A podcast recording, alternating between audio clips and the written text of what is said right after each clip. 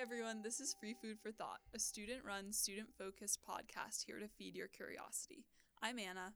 And I'm Mel, and today we are thrilled to be sitting down with Nikole Hannah Jones, an award winning investigative reporter for the New York Times Magazine and a creator of the magazine 1619 Project. This project, featuring contributions from Bryan Stevenson, Jamelle Bouie, and Hannah Jones herself, among others, commemorates the 400th year of slavery in what would become the United States by examining slavery's modern legacy and reframing the way we understand history and the contributions of black Americans to the nation. Even before its launch, Nikole had written extensively about school resegregation across the country and chronicled the decades long failure of the federal government to enforce the landmark 1968 Fair Housing Act. Hannah Jones is also a 2017 MacArthur Genius recipient and a New America Fellow. Thank you so much for joining us, Nikole. To get started, we like to ask our guests about an inflection point, a place where they had to pivot or adjust in their career or personal lives. Can you share a moment with us? Okay, sure. Um, I think the inflection point that I talk about most is um, would have been about 2009, 2010.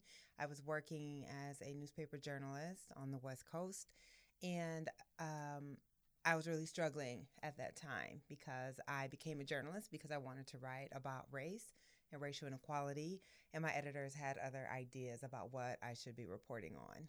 And at that point, I really was um, so frustrated that I wasn't able to write the stories and do the type of journalism that I got into the business to do that I was considering whether I should leave the profession. Um, it was a very dark time, very frustrating.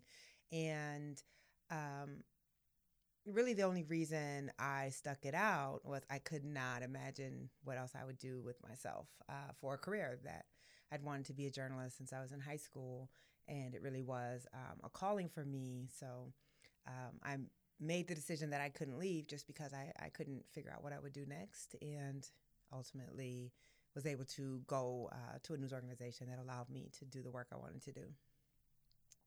So, backing up a bit, we wanted to ask um, about your own experience attending public school in Iowa, mm-hmm. where you talk about being bused into a largely white school amongst only a handful of other black students. Um, from what age do you think you were aware of those racial dynamics, and how did that experience uh, compel you to enter journalism rather than a different form of advocacy or political activism? I was aware um, from the moment I started being bused because it was very clear that all the kids on the bus were black.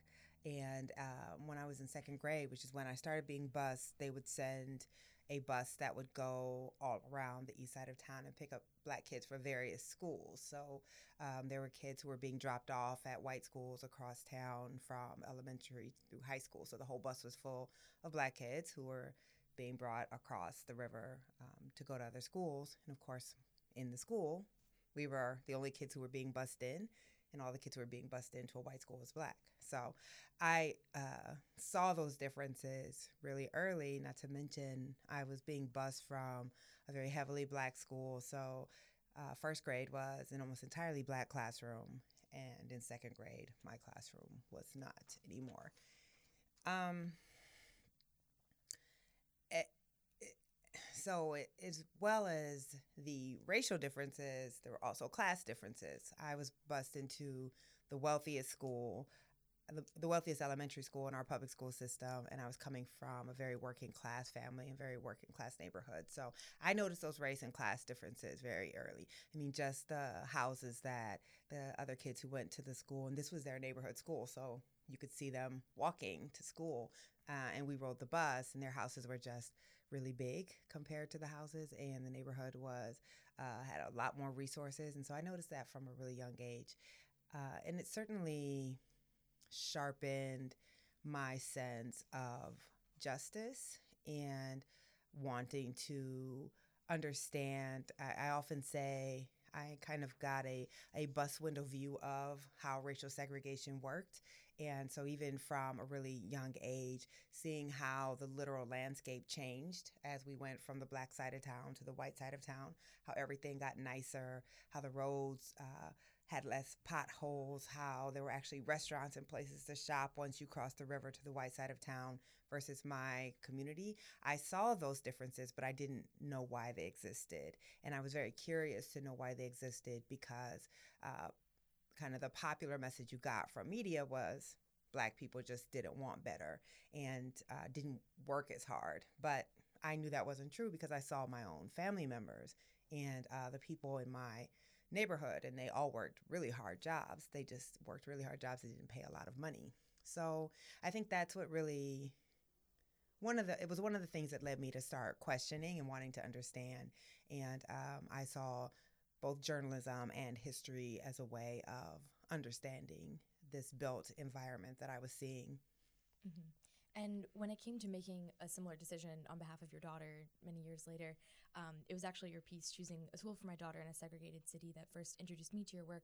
A professor uh, for a class on race in American cities had assigned it in one of the first weeks, and I was really interested by uh, the personal dynamics that came to play when you were balancing your own values and your desire to contribute to fairness and justice in your own individual way versus the realities of what schools look like in New York City. And for people who hadn't read your article, could you explore some of those decision making dynamics a bit? And I'm curious now that it's been a few years if you think about the choice any differently. Yeah, so uh, that piece of, is about um, how one can have these views on what we consider our values. And, um, you know, many people say they believe in equality, uh, they believe in integration, they um, believe that all children are deserving of the same education, um, and then they have kids. And all of a sudden, they have to actually decide if they're going to live those values or if these were just values in the abstract. And so this piece talks about how my husband and I moved to New York City, which is one of the most segregated and unequal uh, school districts in the country. We live in a poor black neighborhood on purpose. And um, our decision of what were we then going to do with our child? Were we going to enroll our child in the type of neighborhood school that uh, I write about in my work all the time, which are very heavily segregated by both race and class, uh, which typically means they are not providing the same level of education as uh, white and more affluent schools? Or were we going to do what many, many, uh, I would say most middle class parents do in our situation, which is say we value equality and then put our child uh, in, a, in a more advantaged school to use our resources to get our child away from uh, those disadvantaged schools. And so the piece talks about our decision to enroll her in a segregated high poverty school and uh, really gets at how um, it's those of us who say we have progressive values who uh, uphold structural inequality every day with our individual choices. And really, it was a, a piece that was, in a very personal way, trying to challenge uh, our behavior when it comes to equality and to force us to really confront the hypocrisy of saying one thing and doing another. Yeah, I was surprised to hear your remark about your own surprise regarding the number of letters you received in response to the piece um, from other parents telling you that your piece made them rethink their own parenting decisions. Um, and I'm curious, given the further recognition you've received and how um, the elevated platform the, how it's elevated the platform for your work if you still feel less than optimistic about your writing inspiring change yeah i, I still feel just as pessimistic or realistic um, so I, one thing i'll say is it, it is good to have low expectations because mm-hmm. then uh, you're not disappointed when people um, don't do the right thing but you can be pleasantly surprised when people do. So I find it uh, when you write about racial inequality and particularly when you look at school segregation, these are some of the most deeply, deeply entrenched societal issues and really no, uh, no political home. Um, you know, white progressives are just as bad on issues of school segregation as white conservatives. And, you know, here we are in California, which is the most segregated state in the country for Latino kids. I'm in New York, which is the most segregated state for black kids. And these are two of the bluest states in the country. So I, think it is, um, it, it is just, it, there's no reason to feel a great deal of optimism when writing about issues that, uh, no matter you know your politics, white Americans are, are largely willing to sustain uh, the inequality. So, yes, I was pleasantly surprised by the number of parents who uh, still, I mean, all the time, are telling me that they made different decisions for their kids. Um, but it's, you know, drop in the bucket. And it's not large enough enough numbers to move uh, segregation and to ensure better opportunities for most black kids. So while it feels great to know that um, there are small numbers of parents who are choosing differently, uh, I always think about you know the masses of black and brown kids who are still in segregated schools and receiving an inferior education. So no, I my optimism is about where it's always been. Um, and then on top of this, dozens of standalone pieces you've written on present day manifestations of racism and effective segregation.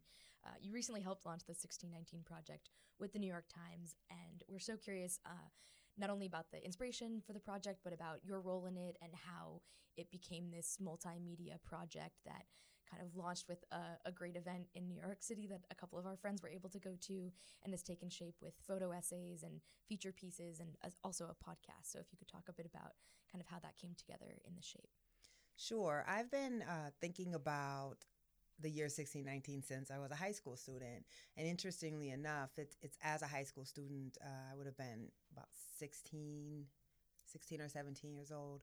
Um, that my love for journalism and kind of uh, the genesis of 1619 begins at that moment. That's when I joined my high school newspaper, and when my uh, teacher, who was um, a Black Studies teacher that I had, gave me the book uh, Before the Mayflower by Lerone Bennett, which is the first time I ever came across that date, 1619. And it's literally stuck in my head since then. I haven't been in high school in 25 years, but um, I understood the power, even at that moment, of having gone all of my life without ever hearing this date or about the white lion when every American child hears about the Mayflower, and that this erasure of this moment and this history was intentional. So I've thought about what that meant um, for a long time. And as the 400th anniversary was approaching, I just uh, was thinking a lot about how this is such a consequential moment in American history, but most children have never heard of it. And it was likely going to pass this 400th anniversary with very little acknowledgement, and that after the anniversary, most Americans still would have never heard of 1619. And I really, that was really bothering me. And I wanted to do something about it. And, you know, the, the benefit of working at the New York Times is when something bothers, you know, a regular person, there's not a lot you can necessarily do about something that's big, but at the New York Times, it's you know the biggest journalism platform in the world. So I started thinking, what what could I do to uh, not just commemorate it, but really um, do what my work has always tried to do, which is trace the architecture of inequality. And I've always, uh, not always, but for a long time, I, have said that uh, almost anything in American life can be traced back to slavery. That slavery and the racism that developed to justify it explains so much about our society, but operates largely invisibly because we're very uncomfortable making those connections. And so the idea to have a project where we would take over an entire issue of the magazine and that every essay would tackle a different aspect of modern American life uh, a surprising aspect, something that most Americans would not think is linked to slavery, uh, that crosses American institutions, uh, could really be a profound way of uh, commemorating this 400th year, but also really forcing a reckoning about the deep roots of slavery and that we're not free of that legacy. So um, that's kind of the genesis of the idea. But I, I think my uh, journalism career, I've been working towards this argument for a long time. And this was just an opportunity to bring it to fruition in, in a really large way. Yeah, so this piece blends contemporary narratives with an important reframing of American history. Uh, and I'm curious how you navigate your role as a journalist and a historian, especially when you're telling a narrative that's been overlooked for so long. So, um, all of my work spends a lot of time in the past. I use a lot of history in all of my journalism because I think part of the problem with uh, racial inequality and the way that we talk about race today is people just want to pretend that the racial inequality we see just came from excuse me came from nowhere and that it wasn't intentional and because we don't learn uh, this history very well it's very easy to do that so all of my, I mean, any anything that I write, I'm usually spending about two thirds of the words in the past and explaining how we got here because I think that's what then would drive us to do something about it.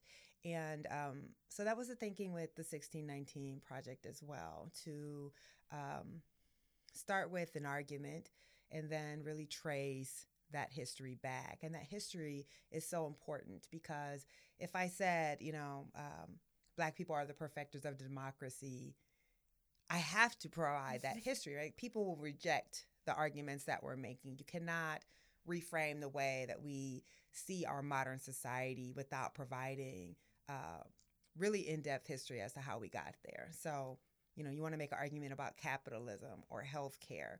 Um, to me, it's never enough just to say we have a lot of inequality in our healthcare. Uh, that's not that interesting. Black people are at the bottom of every social indicator of well being that we can measure. That's not surprising to anyone. We just accept it. But if you can actually show the intentionality of how this was all created, um, and reveal pe- a history that is there. I mean, every you know, clearly everything in the history uh, in the 1619 project we got from reading history, but that's not widely taught. That um, that can be transformative, and that's really journalism. I think at its um, highest is when it can change how you see something, when it can change the way you see um, the world or the story that you thought you knew, and that element of surprise backed up by very deep historiography, I think, is really what um, has led to the success of the project.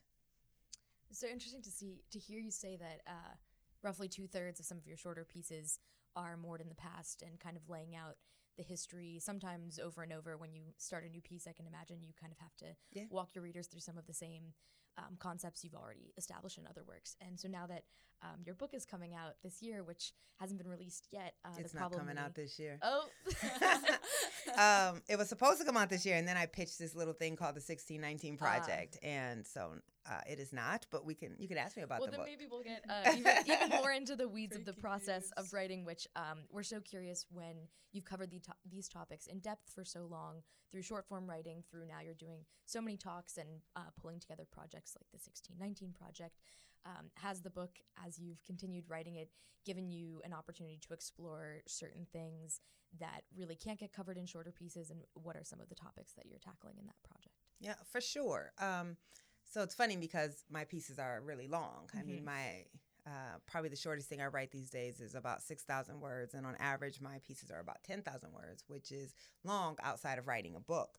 Uh, but even with all of the pieces I have done, I mean, I've probably written. 40,000 words or so on school segregation across, you know, various stories or maybe even more than that. Um, I always felt like I was never able to really tell the full story. And um, that even in a piece that's 10,000 words, there's just so much that you have to leave out. So that was why I decided to write the book on school segregation because I wanted to really give this comprehensive uh, sense of both the history and also just the space to make this really damning uh, argument that I'm trying to make. Uh, and I wanted to trace the struggle for black kids to get an education all the way back to slavery, which none of my uh, prior work has been able to do.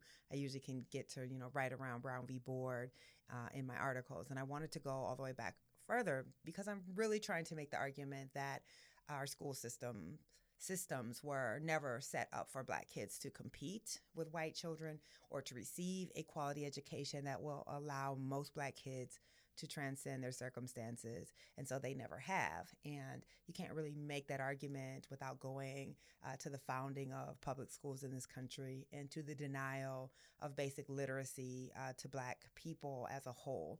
Uh, so that's that's really what the book is doing is um, tracing that story from uh, the period of slavery all the way to modern America and showing this kind of unbroken line of the denial of, of uh, quality or even a basic education to black kids. To close out We noticed that when you were first awarded your MacArthur grant, you were constantly asked how you're planning on spending the award. Uh, and now that some time has passed and you've accumulated so many, too many awards for us to list, um, we're curious if that award has changed anything for you, or if this new institutional support, or or maybe just a continued institutional support, has inspired you to pursue um, any project moving forward. Although we know you're tackling the book. um, you know, it's it's hard to say the impact that the MacArthur has had. I for many people who win the MacArthur, uh, these were people who were struggling to get institutional support for their work mm-hmm. and um, who weren't already, you know, at a place like the New York Times and already making a good salary to do the type of work that they want to do. And I think for them, it's clearly transformative to have that freedom financial freedom to really pursue the work that they love. I've been, you know, blessed enough at this point where I was already doing exactly the type of work that I wanted to do. Uh, though I will say, uh, getting the MacArthur did definitely gave me uh, the freedom to take an extended book leave, to try to work on my book, to um, get research help, to try to work on my book. Um, and I imagine for other people, this fellowship means a lot in terms of how they think because people you know mention it every time i give a talk somewhere uh, so i think it signals to people outside of me that um, i have a certain prominence but um, i'm just the same person as i was before trying to do the same type of work and i don't really believe in these outward signals of um, validity because I, I just know so many really brilliant people who will never receive any of these acknowledgments, uh, but are just as deserving and their work is just as important. So I just always try to keep very um, humble frame of mind about that. And, and, and actually, after I got the MacArthur, I got my small Iowa hometown tattooed on my wrist. It's like a constant reminder uh, of, of where I came from and that all of these things are ultimately not that important.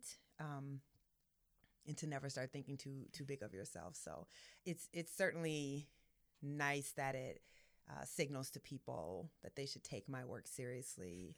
Um, but um, I'm grateful for it, of course. I mean, who's not grateful for that much money? um, particularly coming, you know, from folks who weren't able to pass on any type of uh, money or wealth to me. But um, I really try not to spend a lot of time thinking about these outside awards. I, I, worry that it is the seeking of those things that begins to corrupt the true mission of the work that I'm trying to do. And so I'm just happy for whatever comes and whatever doesn't, it doesn't. Right. Well, that's something for all of us to hang on to for sure. Uh, but unfortunately, that's all the time we have left for today. Thank you so much for sitting down with us. And to all of our listeners, remember to stay hungry. Amen to that.